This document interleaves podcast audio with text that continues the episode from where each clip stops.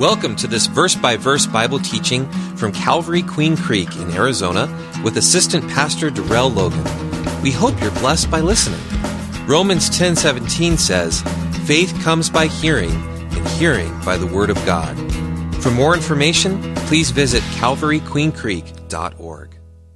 1 Samuel chapter 22. Let's pray. Father, we thank you for your word. We thank you for your Holy Spirit. We thank you for just allowing us to be here. We sit at your feet, Lord, just ready to learn, just ready to take it all in, whatever you have for us tonight. And Lord, I'm just just one of your many vessels tonight, and it's a pleasure. And I desire to step aside and, and allow you to have your way.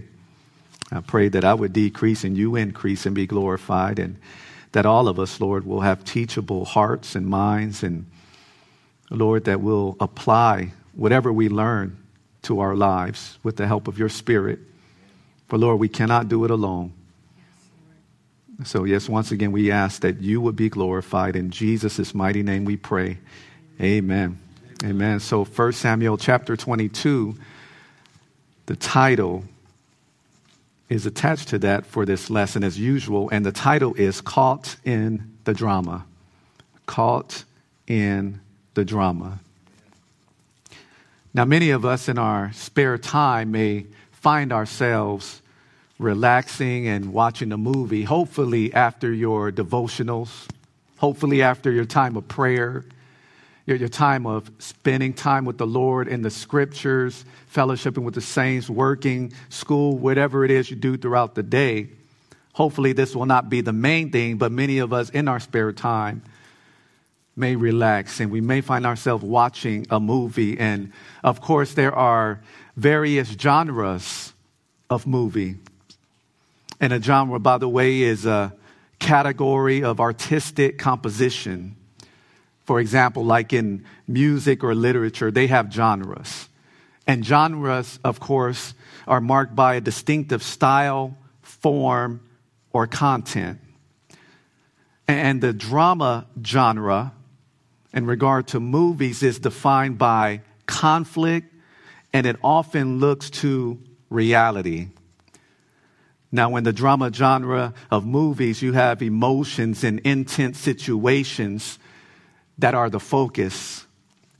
But where other genres might use unique or exciting moments to create a feeling, movies in the drama genre according to one source. They, they focus on common occurrences, they focus on real life situations. And according to another source, in a good drama film, the audience is able to experience what other characters are feeling, and they're able to identify with someone in that movie. That is, in a drama genre. And one particular movie that, that comes to mind that would fit under the drama genre is, for me, this is my example, Remember the Titans. And, and I mention that because that's one of my favorite movies. It's a uh, football movie, is, is, is clean that, that I can remember for the most part. And of course, it's, you know, obviously biographical, it's historical, but it has a nice positive message to it. And so I like remember the Titans and there's sad parts, there's funny parts and so forth. And so you can identify with the characters, their ups, their downs, their highs or lows, to put it another way. And now, although some of us, we may watch these dramas, these, these, these drama films, we, of course, would like to have a life that is not filled with drama. Or to put it another way, we would like a life that is not filled with conflict. Or to put it in a more, um, more of a slang type of way, we would like a life that is not filled with mess. See, we would also love to not be a part of someone else's drama or mess if we could have it our way. But unfortunately, as we study tonight's lesson, we're, going to see someone who was caught in mess. We're going to see someone who was caught in drama. And of course, it won't be their own drama, as we'll find out. And we're going to get an opportunity to see how these things play out. And as I always say, we want to learn some spiritual nuggets, some things we can take with us and apply to our lives, and then leave feeling more encouraged by the Word of God and by the Holy Spirit. And so, with that being said, we do want to look at, once again, 1 Samuel 22. We're going to begin at the first verse. It says, David therefore departed from there. He departed from Gath. And Gath, of course, is a Philistine city. The Philistines were at that time the enemies of the nation of Israel. And it tells us in verse 1 that David escaped to the cave of Adullam. And Adullam was in the lowlands of Judah, the southern part of Israel. And Adullam was southwest of, of Jerusalem and Bethlehem. And so, as we continue in verse 1, it says So when his brothers, David's brothers, and all his father's house, his family, they heard it, they heard that he was in this cave of Adullam, it says they went down there to him. And everyone who was in distress, everyone who was in debt, and everyone who was discontented, they gathered to him. So he became captain over them, or in other words, he became their leader. And there were about 400 men with him. And so we'll pause right there and, and we're going to share some, some spiritual nuggets, some spiritual truths, and hopefully we'll be able to once again find some encouragement just here where we parked in these first two verses. Now, some Bible scholars believe that this cave of Adullam is where David would go on to write Psalms number 57 and 142. That's again, that's Psalms 57 and 142. So, in your own time, you may want to take a look at those Psalms because uh, that's probably where David wrote those Psalms in that cave of Adullam. And so, what we see here in these first two verses is that under Saul's reign as king of Israel, there were some people who were troubled. In other words, they, they were desperate, they were stressed out, they were in distress. And of course, there were some people in debt. And then there were some people who were discontented. They, they, were, they were bitter uh, about the situation under his rule as king. They were unsatisfied. Literally, it means they were bitter in soul. And these people who were bitter and troubled and in debt, they came to David, and it says that he became a leader over them. He became their captain. And it's funny that, that we read this, uh, this part here in this lesson because there are many people today who feel that same way. There's many people right now who feel troubled. They, they, they're in debt and, and, and they're bitter about the situation we find ourselves in, uh, in this world and, and, and in this particular government or even maybe uh, on our jobs or in our educational system, wherever that may be. But we feel troubled in debt and bittered. See, some people are stressed out due to the burdens in their lives. They can't, they can't carry their troubles, their trials on their own, and so they're a little stressed out about it. They're in that narrow place, they're in anguish. These problems are too heavy for me, we would say. And they are, and that's a, that's a good place to be. You know, some people today, they realize they are in debt spiritually. And that's a good place to be because we are in debt spiritually. We are spiritually bankrupt. Jesus says that we're the poor in spirit. Unfortunately, some people don't realize they're poor in spirit. They don't realize they're spiritually in debt due to sin. And therefore, man or mankind can never work their way into heaven. And so, because we're in debt spiritually, the guilt is heavy upon us.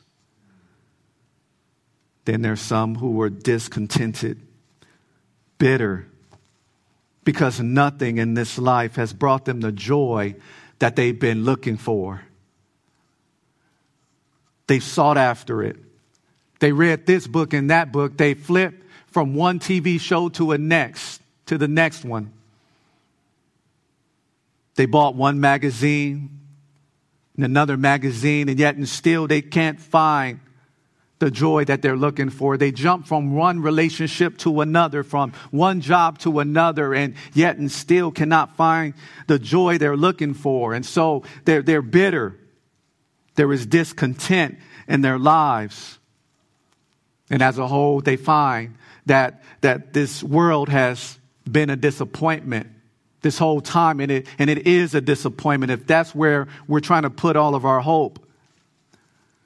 So if this is where you are tonight, in that place in which you're bitter, there's discontentment there, there's, there's distress in your life, and, and you feel that, that you're in debt, you can't climb your way out.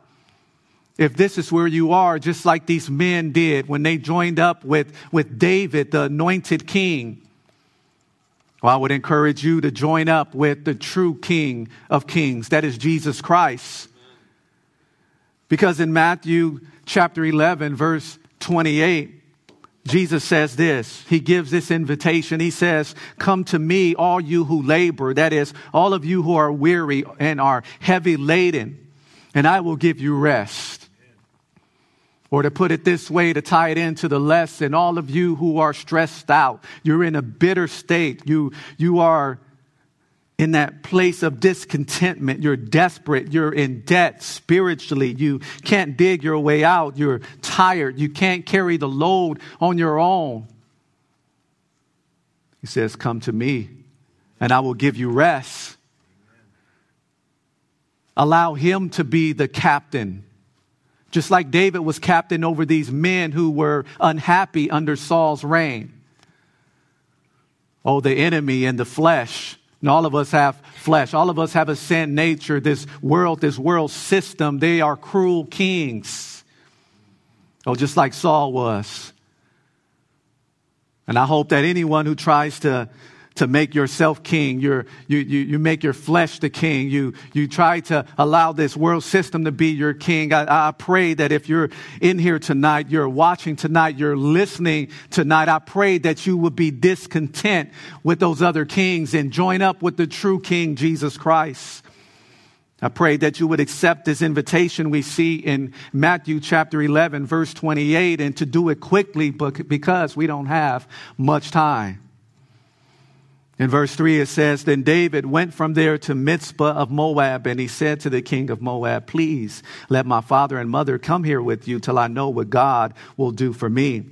And so he brought them before the king of Moab, and they dwelt with him all the time that David was in the stronghold. Now the prophet Gad said to David, Do not stay in the stronghold. Depart and go to the land of Judah. So David departed and went into the forest of Hereth, which is in the land of Judah.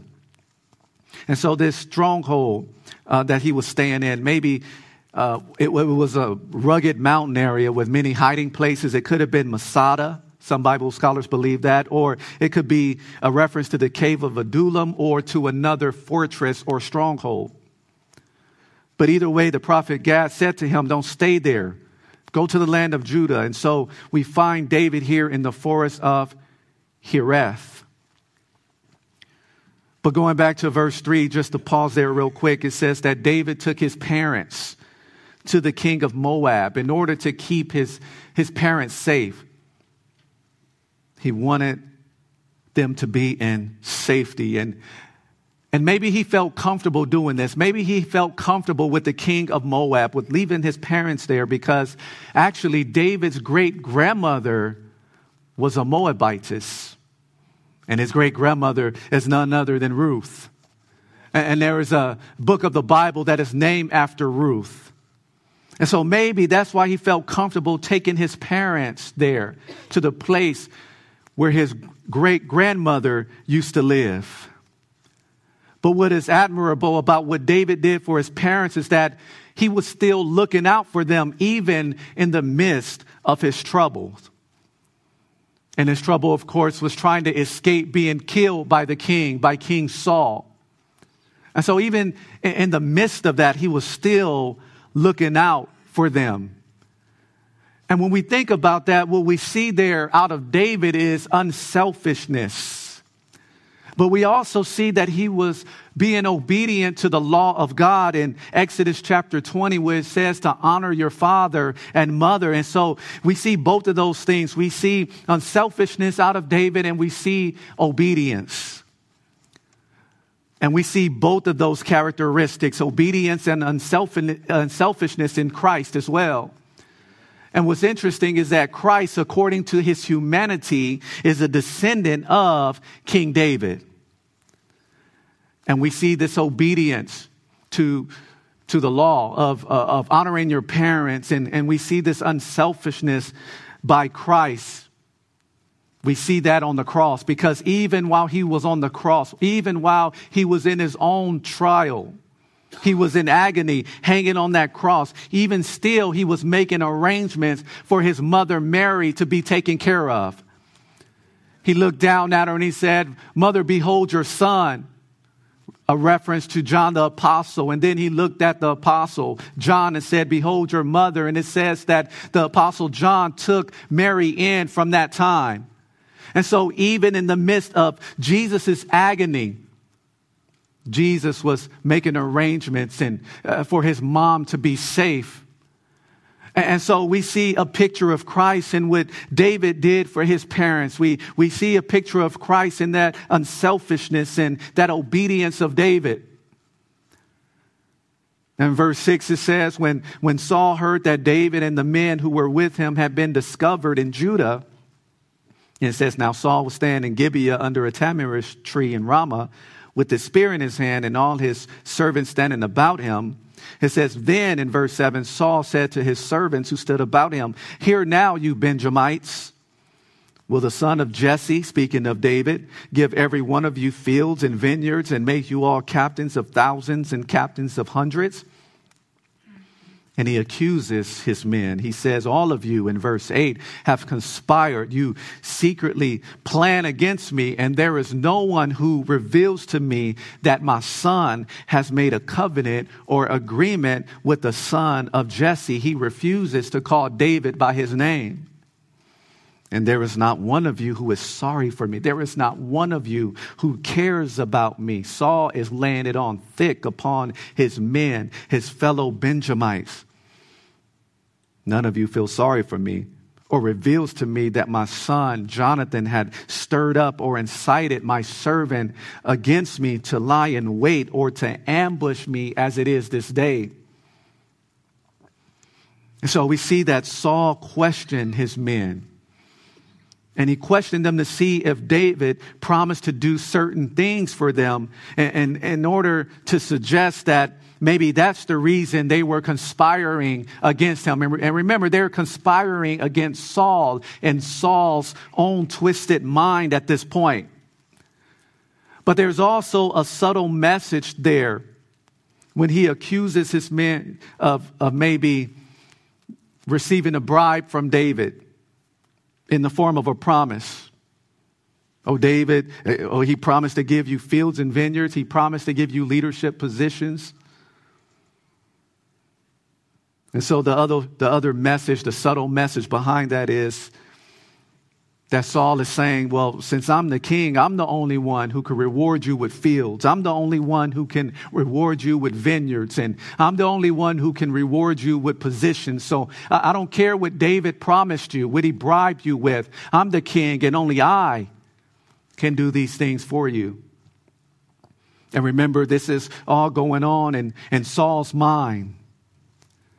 But something else we see in Saul's statement and, especially in verse 8, where he says that none of you is sorry for me or none of you com- uh, cares about me. None of you has compassion upon me. When he says those things, what we see there is that saying, hurt people, hurt people come to life. You ever heard that saying that hurt people, hurt people? And, and so we see Saul through the scriptures. We, we see him hurting people. But we also see here in verse 8 that he was a hurt individual. And maybe his feelings was hurt because God removed him from the throne. Even though he literally hasn't stepped down yet, God already let him know that, hey, you're no longer qualified to be my king, the king of Israel. In fact, your descendants won't, won't serve in that role either. And so he's hurt because of that. Samuel, who he was once close to, stood on the word of God and spoke the truth to him, passed this message on to him. And so maybe he's a little hurt. Well, Samuel's not on my side anymore. But he's a hurt person. And so, once again, that saying, hurt people hurt people. Now, this is not an excuse if someone in your life has hurt you or is hurting you. That's, that's not an excuse. But this saying could be a reason of, of why they have hurt you or why they are hurting you. Maybe they are hurt themselves. And maybe that's the reason for you. And not maybe, I can take that if I can scratch that word off. I know that is a reason for you to pray for that individual. Because, of course, we're to love our enemies, we to, we're to pray for those who despitefully use us. And so pray for that person, whoever that person may be. Because holding on to that anger and holding on to that bitterness leaves a, a, door open for the enemy to gain a foothold, to stick his foot in and to wreak havoc. So forgive and, and pray for that person. Allow the Lord to do a work in that person's life. Turn them over to the Lord. But in verse 9 it says, Then answered Doeg the Edomite who was set over the servants of Saul. And, and he said this He said, I saw the son of Jesse go into Nob to Ahimelech, the son of Ahitub. And he inquired of the Lord for David. He gave him provisions. He gave David food. Remember, we saw that in, in chapter 21? And he says, and he gave him the sword of Goliath the Philistine. And so this, this man steps up, this Doeg, and we see that he had no problem going along with the evil intentions of Saul. In fact, what he saw here was an opportunity to gain favor with the king. Because Saul was blasting the other men, he was blasting those guys, and he pointed out to them that they're Benjamites. And I think he did that for a subtle reason because, because David was from the tribe of Judah. And so, in reminding them that, hey, you guys are Benjamites, it was almost a, a, a subtle jab at the fact that, uh, hey, you shouldn't be conspiring with David, even though that was in his own mind and his own imagination. He was saying, hey, you should be on my side. Whoever I want to kill, you should want to kill. Whoever I'm against, you should be against them. You're Benjamites. And so uh, Doeg saw that he was getting on their case. And so now this Edomite, Doeg, now he sees an opportunity. This is my chance to shine. And so he begins to tell. Yeah, I saw David go in there to Ahimelech, that priest, and, and such and such happened. This is what he did for him. And guess what? David wrote another psalm based on this incident, based on Doeg telling Saul that David had met with Ahimelech the priest. And that, psalm is Psalm 52.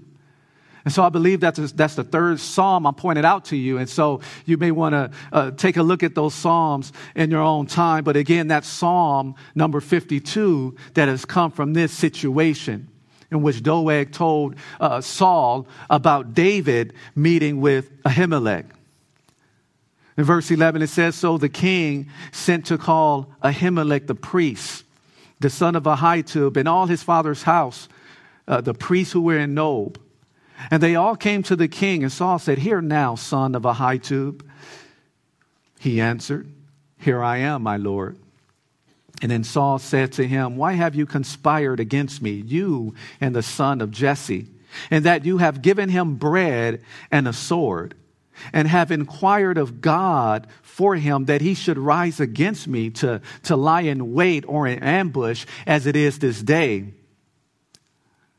And when we remember what happened in 1 Samuel chapter 21, there is no evidence that Ahimelech inquired of God on David's behalf. But we did see him, of course, give him the showbread and give him the sword that used to belong to Goliath. And, and so, what we see here is that usually when a person is doing or plotting evil, they tend to think that the other person they're accusing is doing the same thing. And so, right then, that's showing their guilt. For example, if, if one mate in the marriage is cheating and they know they're guilty of it, they try to project that on their mate. Oh, oh, you, where are you going? What are you doing? Now they're all, they're showing their guilt. They're, they're showing their hand. And maybe they're, they're, they're in that mold. Maybe they're thinking that way because maybe they are doing it. Maybe they're plotting that. And you can see that with other examples too. And we see this here with Saul. And so Ahimelech in verse 14, he answered the king and he said, And who among all your servants is as faithful or as loyal as David, who is the king's son in law, who goes at your bidding and is honorable in your house? In other words, everyone in your house respects David. Who else do you have who is like this young man? And Abimelech said, or Ahimelech said in verse 15, did I then begin to inquire of God for him? Far be it from me. Another version put it, puts it this way it says, Is today the first time I inquired of God for him? Absolutely not. So it could be read that way as well, and, and many other versions suggest the same idea. But we continue as it says, Let not the king impute anything to his servant. And again, this is Ahimelech speaking or, or don't let the king impute anything to any in the house of my father, to any other priest. For your servant knew nothing of all this, little or much. I don't know anything about what's going on. And the king said, You shall surely die, Ahimelech, you and all your father's house. And so we see that Saul is planning to put him to death on the testimony of one witness, which is not scriptural. Because Deuteronomy chapter 19, uh, verse 15 says, One witness shall not rise against a man concerning any iniquity or any sin that he commits. By the mouth of two or three witnesses, the matter shall be established. And so, King Saul, he wasn't either wasn't reading the scriptures or just didn't care, but he was willing to put uh, the, the priest and, and the other priests to death just based on the testimony of Doeg. And so we see here that this hatred that is in Saul's heart, that's bottled up in Saul's heart for David, we, we see that it clouded his judgment. And hate, bitterness within us can cloud our judgment as well. And so, is there anyone, and you could be honest, and I encourage you to be honest with the Lord because he knows your heart anyway. So is there anybody that you have had hate for, have bitterness for right now? Maybe you don't like them right now. Is there anybody like that right now in your life? And right now, no matter what is said about them, they could do something good. They could do something great. Their name is brought up, and all of a sudden, you begin to get angry. Steam start blowing out of your ears. You start pounding your fists on the table. You want to walk out the room. You, you want to slam down the book on the table and that nice cup of coffee that you had. Now you don't want to drink it anymore at the mention of that person's name. Is there anyone like that in your life and, and it's clouding your judgment? Or have you even noticed that it's been clouding your judgment? If that's you tonight, ask the Lord to deal with that. Or if you're upset with somebody and you just can't, you're having a hard time forgiving somebody, there's nothing wrong with admitting that to the Lord. He knows it's there anyway. Lord, I know your word says to forgive this person, but Lord, I'm having a hard time. Please help me. That's humility. That is what the Lord wants. He wants you to depend on Him, He wants you to be honest with Him. You even see that in the Psalms where, where the psalmists were, they, they were, they were honest about their feelings. And by the time you get to the end of the psalm, they're encouraged because they remember the words of the Lord. They remember the character of God. But if there's anyone like that in your life, if there's bitterness, bitterness tied up, wrapped up in your heart, you want to get rid of that. You want to ask for the Lord's help to help you to get rid of that. Or else it'll cloud your judgment. In verse 17, it says, Then the king said to the guards who stood about him, Turn and kill the priests of the Lord. That doesn't even sound right just to even read that. I don't even know how Saul formed his lips to say that. Turn and kill the priests of the Lord because their hand also is with David, and because they knew when he fled and did not tell it to me. But the servants or his officers, they would not lift their hands to strike the priests of the Lord. They had common sense. And the king said to Doeg, You turn and kill the priests. And so Doeg, uh, the Edomite, he turned and he struck the priests and he killed on that day 85 men who wore a linen ephod. Also, Nob, the city of the priests, he struck with the edge of the sword both men and women, children and nursing infants, oxen and donkeys and sheep with the edge of the sword. And so, Doeg, who had no problem using his mouth to accuse a man so that that man will be killed, that same man had no problem using his hands to kill, to murder. And so, what what Doeg did, I know what he did was awful. It was definitely awful. But it was also a prophecy, or a, at least a, a, a partial fulfillment of a prophecy that God had given to Eli. Because remember, early on in the, in the book of First Samuel, uh, God had used a man of God to share a word with Eli, a word of judgment. And it was because Eli, who was the priest at that time, the high priest at that time, he didn't correct his sons who were evil priests. And so we see a partial fulfillment of what God told to Eli. He told him that his descendants will be cut off and his descendants will no longer be able to serve as priests. So, yes, it was a partial fulfillment of the word of God, the word of God that, that was shared with Eli their word of judgment. But it doesn't mean that Doeg was not responsible for his part. It doesn't mean that Saul was, is not responsible and was not responsible for his part in this. But we continue in verse 20 because we can make a whole other lesson on that. But in verse 20 it says, Now one of the sons of Ahimelech, the son of Ahitub, named Abiathar, he escaped and he fled after David. And Abiathar told David that Saul had killed the Lord's priest. And so David said to Abiathar, I knew that day. Remember in, in, chapter 21? He said, I knew that day when Doeg the Edomite was there that he would surely tell Saul. I just knew it. And then David here takes responsibility. He said, I have caused the death of all the persons of your father's house. Stay with me. Do not fear.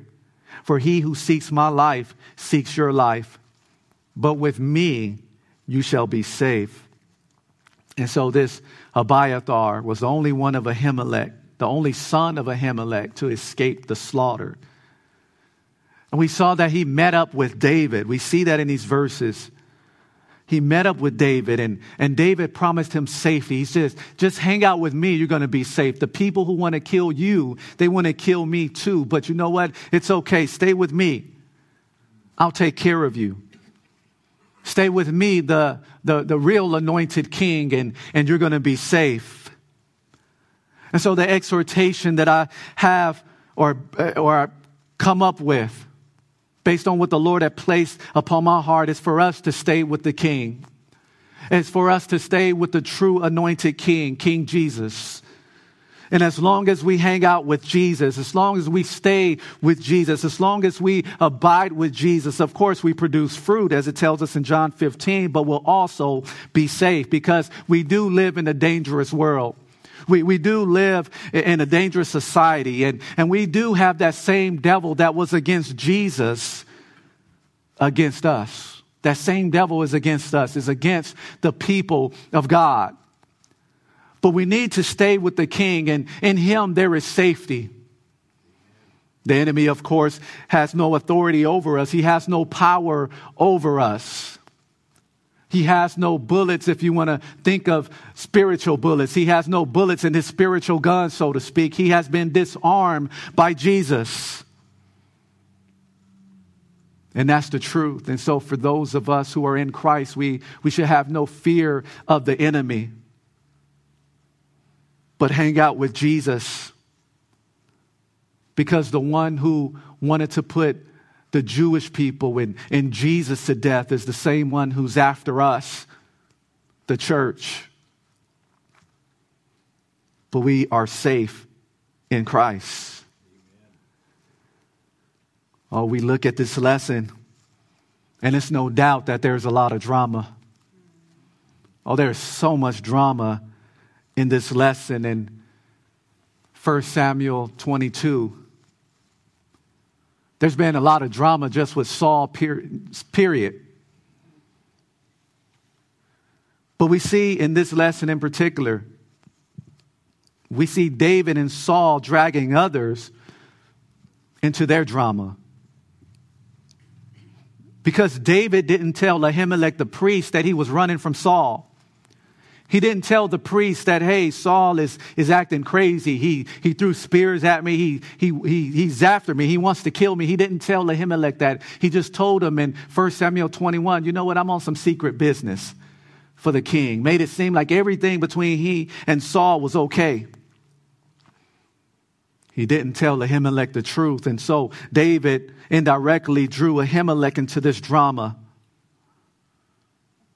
And then, of course, Saul thought Ahimelech was conspiring against him and that Ahimelech was on David's side. And so both these men, they, they, they, they brought Ahimelech and these other priests into their drama. These priests who was unaware, totally unaware what was going on. They were totally unaware that David was on the run from a man who hated him, from a man who was envious of him, from a man who wanted to kill him. They didn't know. Because of that, they got caught in the drama and ended up murdered.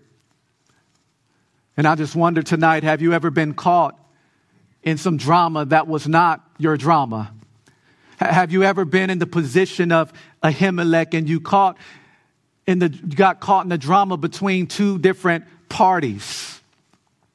You see, as, as a parent of multiple children, I have been caught in the drama between children, between my children growing up.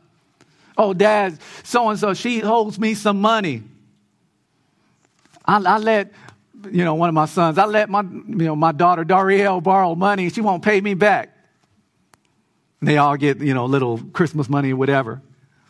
So you get caught in the children's drama. And if you have multiple children, I believe you've been caught in the drama as well between your children. And then unfortunately, we see this a lot before, during, and even after funerals. We see some people caught in drama fighting over this or that. Who's going to get mom's TV? Who's going to get this jewelry or this or that? And if you haven't been caught in it, you may have heard of others who get caught in drama in, in funerals or memorial services. Family members don't even want to sit in the same row during a funeral or memorial service. And I would say this if you were ever a teenager, you most likely have been caught in some type of drama. And so all of us at one point in our lives have been caught in somebody else's drama, if not our own drama.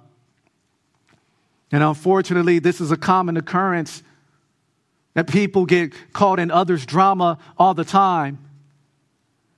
The citizens of a country get caught in the drama between politicians. The children get caught in between the, the, the drama of their parents who may be at odds at times. And unfortunately, the congregation in some cases get caught between the drama of different church leaders.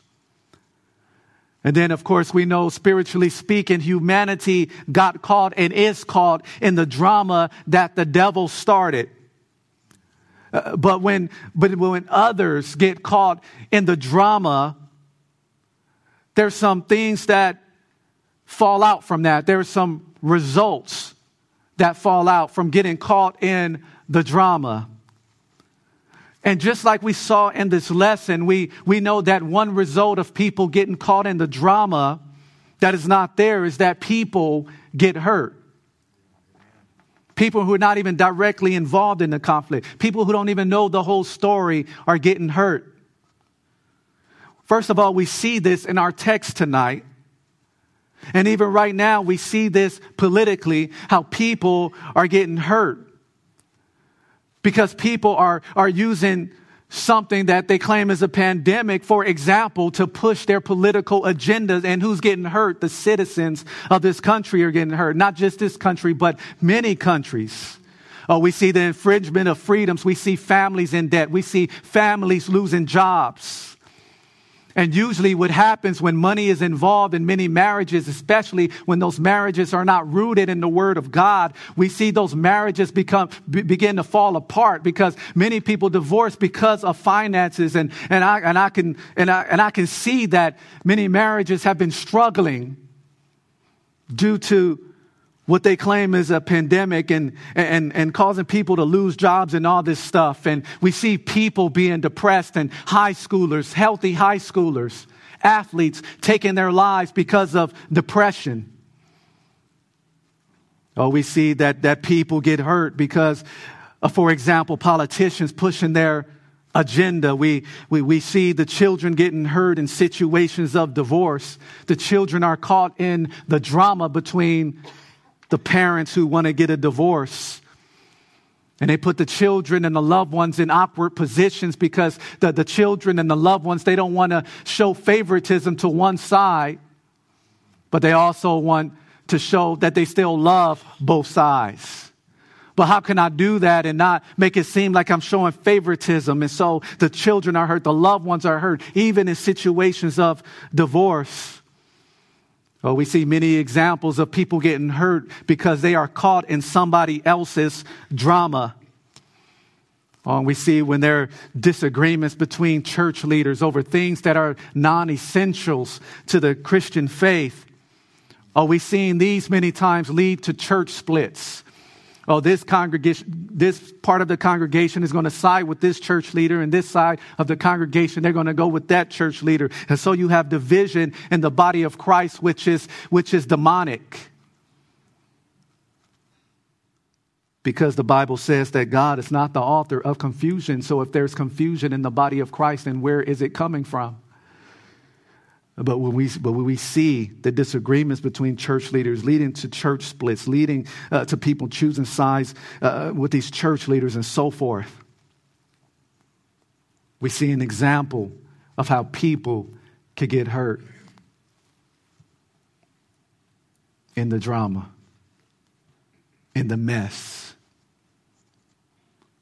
And we see, of course, that drama that was started by the devil, by Lucifer Oh, remember, he wanted to be God. He wasn't satisfied with being part of his creation and having a high position. He wasn't satisfied with that. He wasn't satisfied with his beauty, with his role. No, he wanted to take the place of God. And we see that that mess, that drama that was started by the devil, we, we saw how that led to Eve the first woman being deceived and how it led to Adam, the first man, disobeying God by eating the fruit from the tree of the knowledge of good and evil. All because of some drama that the devil started. Oh, and then because of that, because of the disobedience of, of Adam, the, the first man, because of that, now uh, we got caught in the drama because now we have the sin nature that has been passed down to all of us, to, to every human except for Jesus. Because Jesus didn't have a human father. See, the seed comes from the man. He didn't have a human father. So Jesus had a human nature, but he didn't have a sin nature. But all other humans have a sin nature, and it was passed down to all of us, all because of this drama that was started by the enemy, all because of this drama in the Garden of Eden. And then what will come of this drama? Well, death You have death. It brought death. It brought physical death. It brought spiritual death. And, and remember, physical death is separation of the soul from the body. We're talking about separation when we talk about death. And spiritual death is separation of, uh, of man's spirit from God. That's how we relate to God. That's how we are to worship Him. Jesus even said that He's seeking those who are not, you know, don't focus on worshiping in this mountain or that mountain Jesus is telling the Samaritan woman at the well. No, God is, is seeking those who are going to worship him in, in spirit and in truth. For what? For God is spirit. You see, but when we talk about spiritual death, we're talking about no connection. We're talking about separation between man and God, all because of some drama. And we also see that this drama brought a curse upon the earth. Oh, but there is some good news. And the good news is that eventually God will bring an end to all of this drama. All of the drama that we read about, all of the, the drama that we see, all of the drama that we experience within our churches, in our families, and, and as citizens in this country, all of the drama that we experience in our lives personally, all of that will be brought to an end by God. Because one day he's going to put an end to human run government. And Nebuchadnezzar, Nebuchadnezzar, I should say, he actually had a dream about this when he, when he dreamt about that statue that was made up of various metals. And, and then he dreamt about that stone that was not made with hands. It, it, it bowled over and, and it destroyed that statue that Nebuchadnezzar dreamt about. And, and that statue represented all of the different human run kingdoms of the world. Oh, but that stone, that huge stone that bowled them over and destroyed that statue, that that represents Jesus Christ destroying all of the human run government and setting up his own kingdom that's going to be established forever. So he will bring an end to all this drama, drama when he puts an end to human run government and sets up his own government for eternity. You see all of these things right now that we, we see coming into place even for the tribulation period. We, we see these things being set up for the Antichrist and the false prophet. All of those things will receive their end. You see, God is going to bring an end to that drama. And, and we're going to see this perfect government one day that is run by Jesus Christ. Before we get to the eternal order, you're going to see the millennial kingdom, the thousand year reign of Christ, where he literally reigns on this earth and we'll be his helpers. We're going to rule and reign with him. And it says that his headquarters is going to be Jerusalem. And in that millennial kingdom, you're going to see the wolf and the lamb lying together. He, he said they're, they're not, they're not going to be able to kill. They're not going to be able to hurt anything in his holy mountain. And in fact, he said that the, the knowledge of God, it tells us in Isaiah chapter 11 that the knowledge of God will cover the earth just like the water covered the seas. And so there's going to be worldwide righteousness. He's going to rule with the rod of iron during that time, during that millennial kingdom where he literally reigns on this earth. And so people won't be out of control. And so he'll bring an end to this drama that we'll see. He'll bring a perfect government for a thousand years and then on into the eternal state or eternal order. Or he's going to bring an end to that to Satan, that, that drama king, so to speak. He's going to bring an end to him and cast him into the lake of fire, it tells us in Revelation 20, verse 10. In fact, we're even going to see death. That's a result of the drama started by Satan and then, of course, perpetuated by Adam as he disobeyed and, and ate that fruit. We're even going to see death cast into the lake of fire, death and Hades, it says cast into the lake of fire in Revelation chapter 20. And so God is going to bring an end to the drama. All of that drama that comes with our sin nature. This group of people against this group of people, the, the issues that we all dealing with, the, the, the sickness and the, the, the pain and the, the arguments and the divorces and, and this family member not getting along with this family members, the, the visions that are within the church and, and all of these freedoms in our country being taken away and all these crazy things going on in the educational system and, and all of these things, these, these bad thoughts that we have, these sinful deeds that we have and, and all of these these crazy things that we do because we give in to the sin nature, all of those will be done away with. There's going to be an end to all the drama that comes from our lives. There's going to be an end to the drama that is in our lives. There's going to be an end to the drama that we find ourselves stuck in the middle of. And all the drama will be put to an end because of Jesus, who is not a drama king, by the way but he's a king who's going to stop the drama. Amen? As the worship team comes to the stage, Father, we thank you that although we find ourselves in some mess, maybe we dug ourselves in the mess, maybe we're just caught in between. But we know, Lord, that you're going to bring an end to the mess, to the drama. We know that. We see it in your word. And we thank you for that. We thank you for that hope that we have. This hope that we cannot find in the world, we cannot find in our own hearts.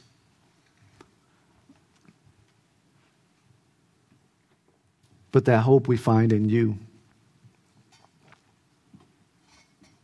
And the promises that you give are yes and amen. And we can rest assured, Father, that, that you're going to bring all the mess, all the stuff that bothers us to an end.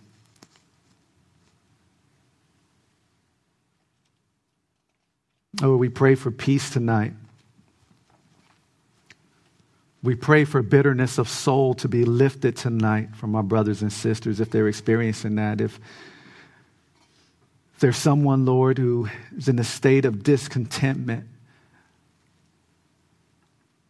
but they have not yet put their faith in you to find true contentment, I pray that you'll lead them to that place.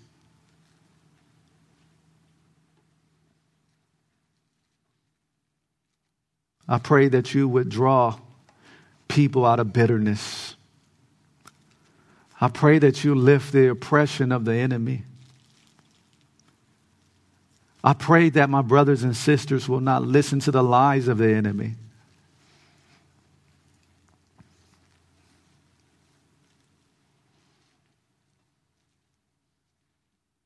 I pray for encouragement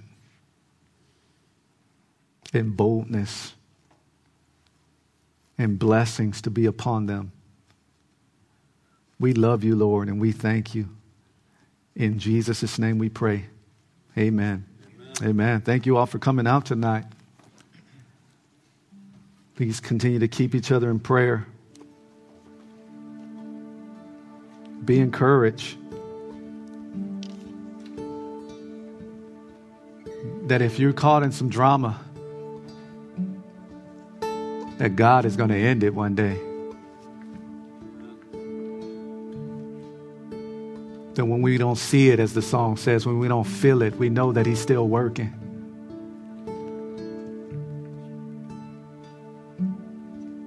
And so be blessed, be used by God this week. And I pray that you all will have a, a blessed Christmas with your families. And if you need prayer, uh, please uh, come up for prayer. Thank you for listening to this teaching from God's Word. If you have any questions, would like to request prayer, or want more information about our church and how you can experience the love and hope of Jesus Christ in your life, please visit calvaryqueencreek.org.